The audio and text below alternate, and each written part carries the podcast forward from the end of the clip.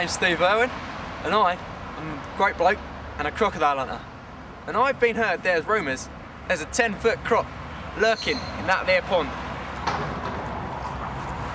Now, from what I hear from the Epinonians, it's been killed 10 people and it's murdered 17 others.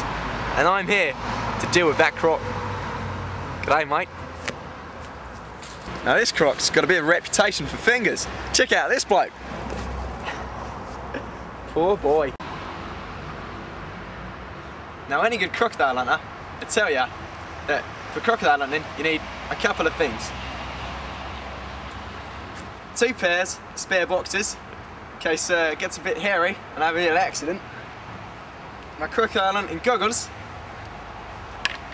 my hunting gloves, and my rod for catching the snapper. After that, just need an Aussie hat and some sandals.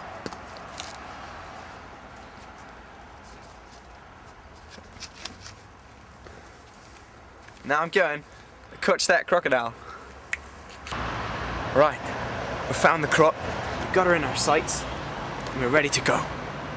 Okay, we're gonna move in for the kill. We don't want to alert it, the croc can move at the speeds of 25 kph.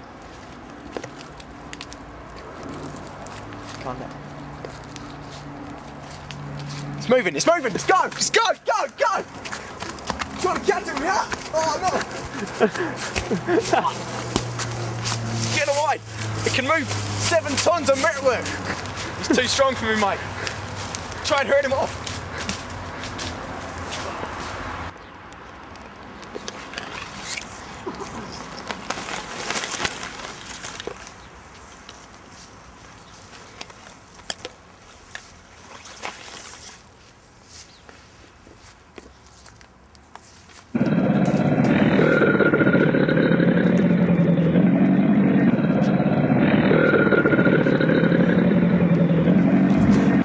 Mate!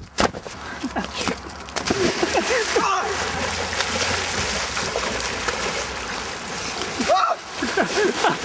Ah, got you, mate! Ah! Get out of here, mate! You're going down! Ah! I'll try that.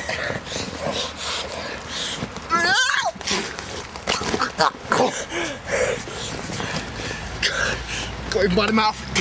I've got him by the mouth now. And he's not going to be able to move. Got him on the three pressure points. Neck, mouth, and groin.